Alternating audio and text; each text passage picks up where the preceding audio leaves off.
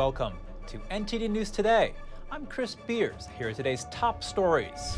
Still no solution for the looming default on the nation's debt. Officials from both sides of the aisle commenting on the issue over the weekend. Both parties keep blaming each other.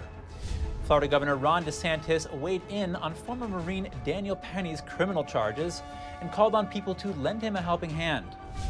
Germany gives the final go ahead for a controversial Chinese stake in the port of Hamburg. That's despite renewed security concerns. An upset in Thailand's general election, but it doesn't mean the previous rule is gone for good. Find out what changed and what didn't.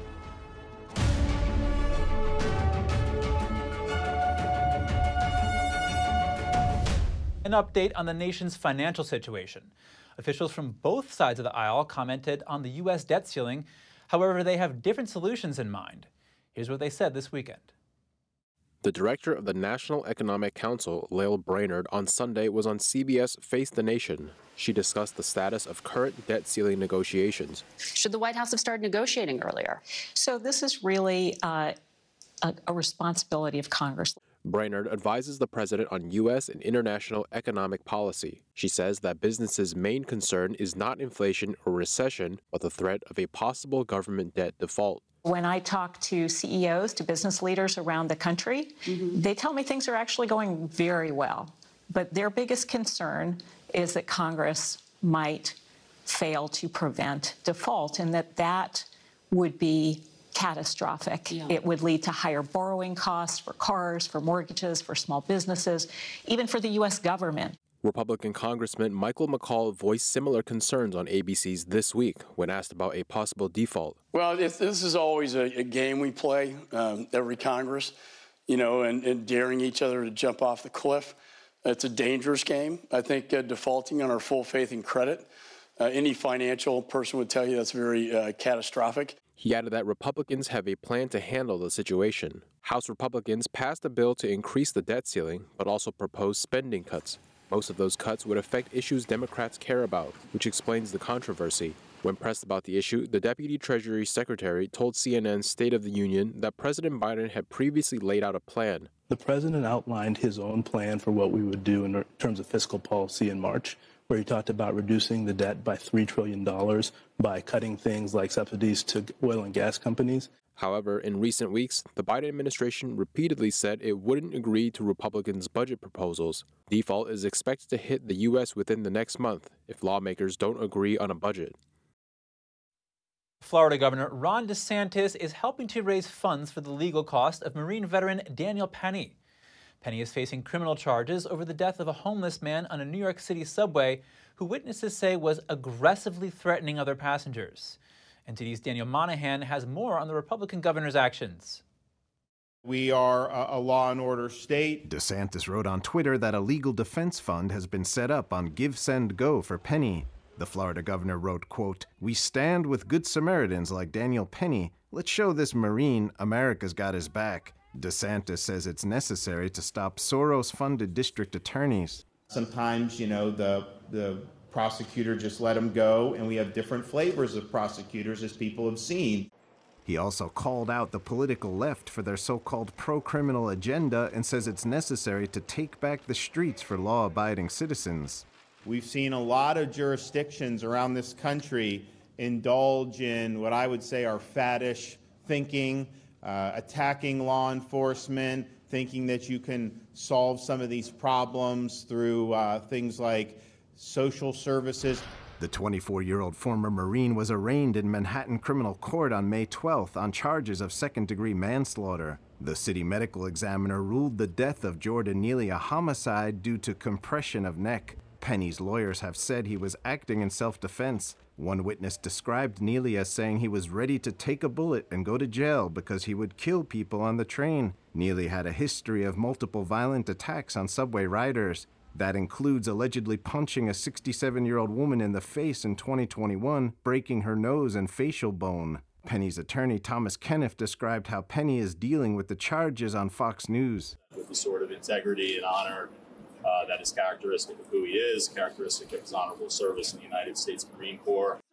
But Neely family attorney Dante Mills disagreed with any claims of self defense. Mr. Neely did not attack anyone, he did not touch anyone, he did not hit anyone, but he was choked to death.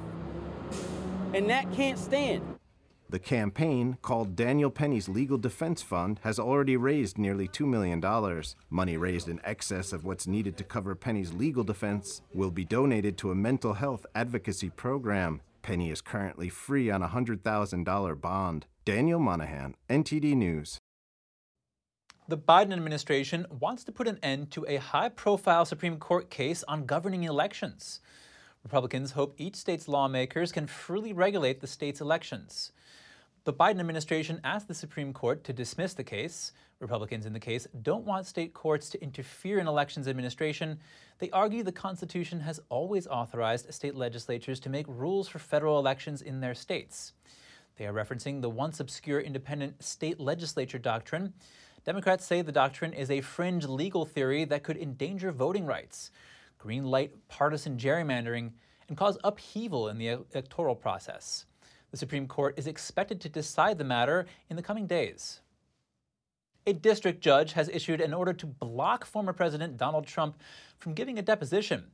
The case involves lawsuits filed by former FBI officials Peter Strzok and Lisa Page. The two were central figures in the controversy around an investigation that probed whether Trump had ties with Russian government during the 2016 campaign. Text messages between the two agents contained highly critical comments about Trump and his supporters. In his lawsuit, Strzok alleged that the FBI fired him for expressing his political opinions, while Page argues the release of the text messages was unlawful. Judge Amy Berman Jackson ruled that Trump's deposition appearance is blocked until FBI Director Christopher Wray's deposition has been completed. NTD premiered an investigative report on the indictment of former President Donald Trump today. NTD's Steve Lance spoke with Washington insiders about the case and how it could affect the course of American politics in the future. A former president of the United States for the first time in history. The public will see here as a former president uh, is now indicted. They indicted a former president who is now running for president as though it's like just another day in the park. Did he do something wrong? What was it? His liberty is at stake. This is going to be the biggest challenge of his life consistent accountability. Do we have that in our justice system? Officers were injured. You've heard nothing about that on mainstream media. And I said, Are you going to treat these two cases the same? He refused to answer my question. Said he hadn't even heard of or knew that the Department of Interior had been raided. If it could happen to us, it could happen to you. Physical assassinations are much messier these days. So you assassinate by narrative. There was a time in America when both parties were patriotic. Your efforts were to win a general election, not to put the opposition in jail or ruin them financially or destroy them.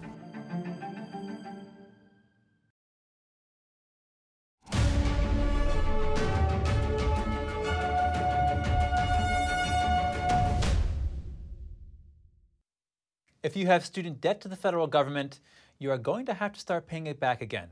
That's the message from the Education Secretary last Thursday Repayments have been paused for three years, but are set to resume 60 days after June 30th at the latest.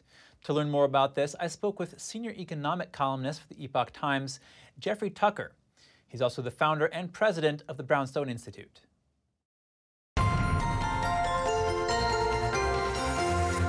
Jeffrey Tucker, thank you for joining us. Such a pleasure to be here. Thank you. So the moratorium on, on student loans is going to end 60 days after June 30th. How will this impact borrowers? Uh, well, the the kids that are, are settled settled with this debt, and some of them are you know as as old as 30 and 40 years old at this point, and there's there's tens of millions of them, I guess 43 million, uh, are going to have to pay their student loans. Uh, there's it, it, there's no question about it.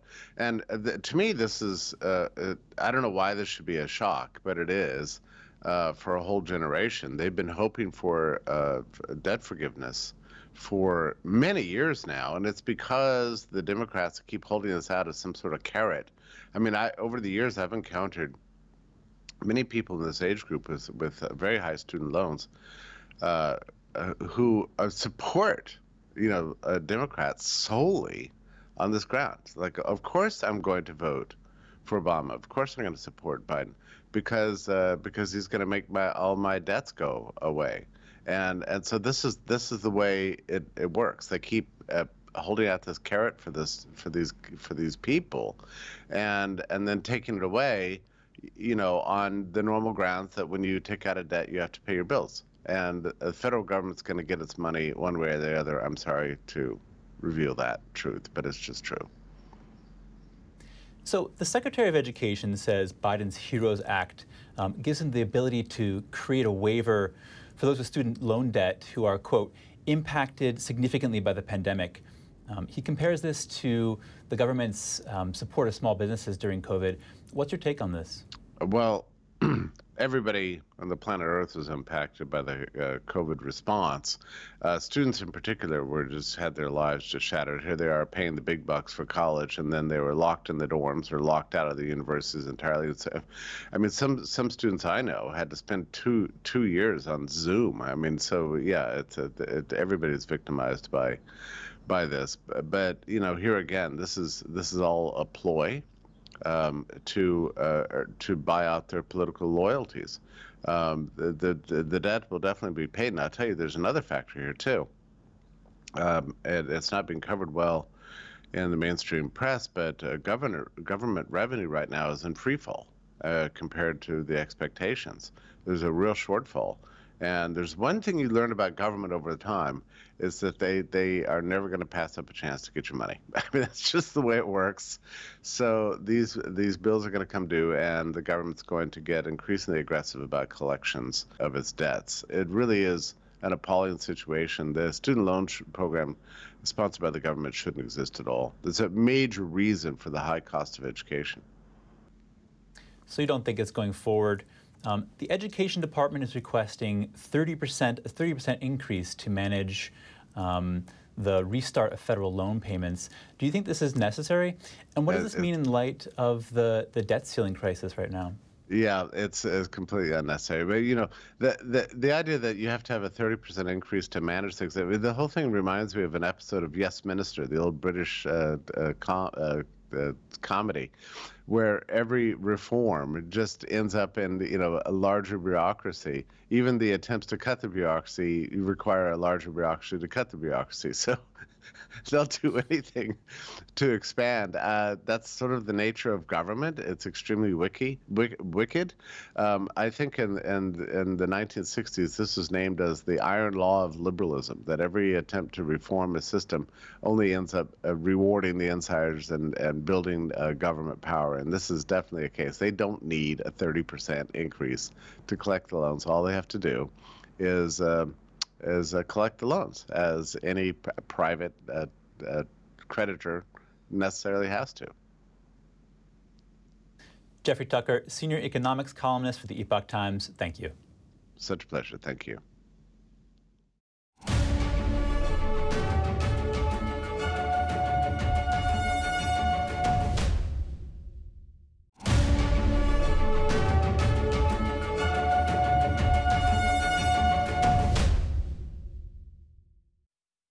Welcome back.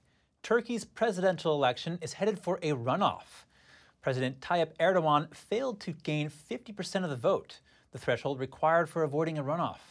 NTD's Daniel Monahan has more on the pivotal election. The unofficial results show Erdogan with just over 49% of the vote, while opposition leader Kemal Kılıçdaroğlu has 45%. If our nation has made its choice in favor of a second round of the election, then that is also welcome. This year's election largely centered on domestic issues such as the economy, civil rights, and a February earthquake that killed more than 50,000 people. Erdogan and his Islamist leaning AKP have been in power since 2003. They enjoy strong support in rural, less developed areas of the country. Tayyip Erdogan until death. Tayyip Erdogan until the end. Erdogan has often clashed with the policies of his country's NATO allies during his tenure. He has also nurtured close relations with Moscow despite Russia's invasion of Ukraine early in 2022. But in recent years, Erdogan and his party have seen their popularity wane, fueled by an ongoing currency crisis. The pro secular opposition Republican People's Party has promised to repair the high inflation and currency devaluation. It has also campaigned on reversing crackdowns on free speech and other forms of democratic backsliding. Daniel Monahan, NTD News. A Norwegian naval officer was found guilty today. He was handed a two month suspended jail sentence for negligence leading up to a 2018 collision. The crash occurred between a warship he commanded and an oil tanker, causing the warship to sink. The armed forces estimated replacement costs at over a billion dollars in 2019. The early morning crash between the warship and the oil tanker also triggered shutdowns of parts of Norway's petroleum production. There was no leak from the oil tanker. The defendant was the officer in charge on the bridge of the warship at the time. He had not pleaded guilty to negligence. He believes he was unfairly singled out for blame prosecution had asked for a four month suspended jail sentence. Mexican authorities have arrested a suspected drug cartel leader known as L15. He is allegedly a major leader of the Sinaloa cartel and operated in Cancun, a major tourist attraction in southeast Mexico. The arrest took place in the early hours Saturday morning. The Navy found him during an operation in Sinaloa. He was later transferred to the state of Quintana Roo, Last month, authorities in the state issued a warrant for his arrest with a reward of more than $55,000. The man is accused of ordering attacks and executions of criminal gangs as they were fighting over turf in the state. Most recently, four people were murdered outside a hotel in Cancun.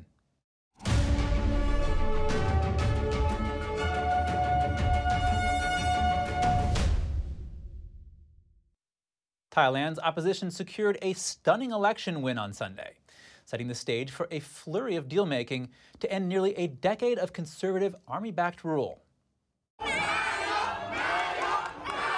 To chants of Prime Minister and even fan art, the leader of Thailand's opposition Move Forward Party basked in a huge election win on Sunday. Voters turned out in force behind two parties promising big changes and an end to a decade of conservative government led or backed by the military.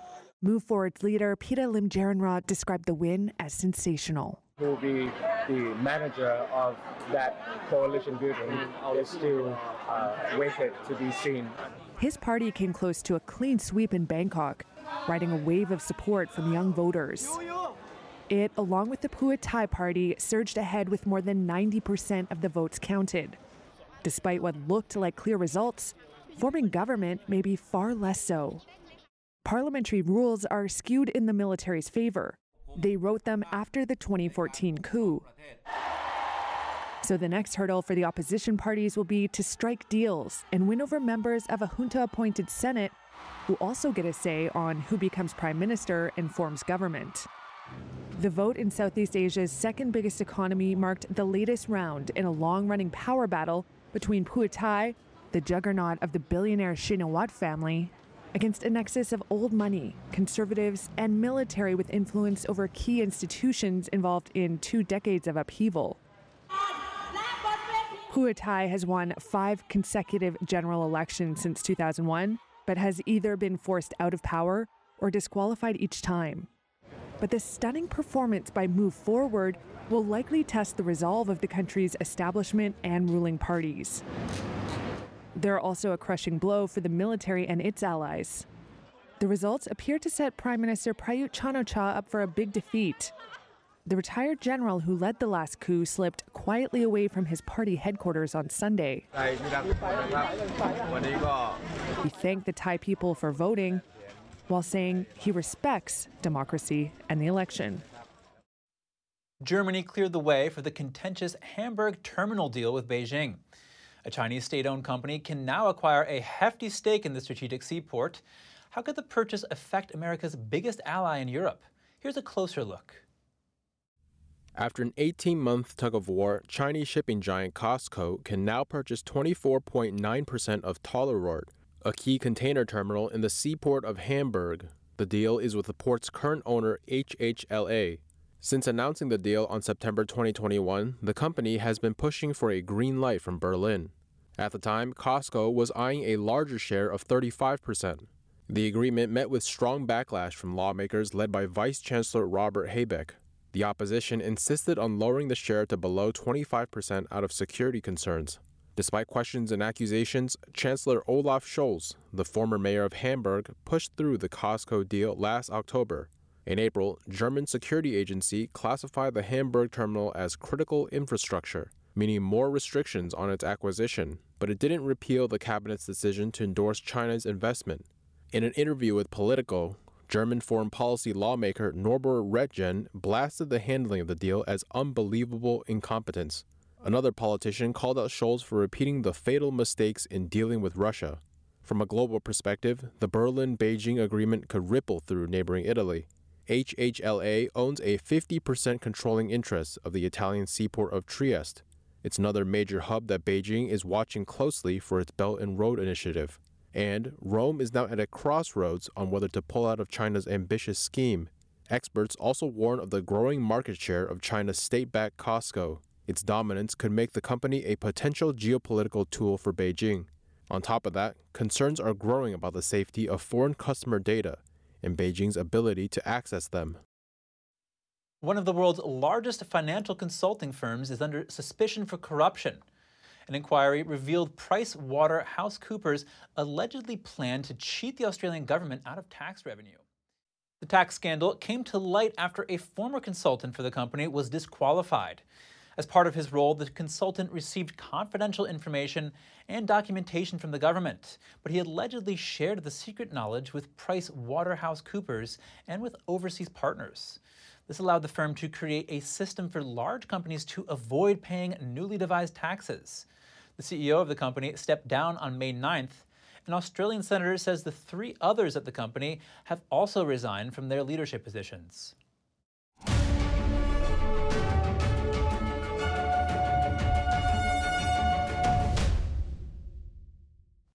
A Nepali Sherpa has tied a Mount Everest climbing record. He climbed the mountain for a 26th time on Sunday. It's the world's second person to achieve such a feat. 46 year old Pasang Dawa Sherpa stood atop the 8,849 meter peak, sharing the record with Kami Rita Sherpa.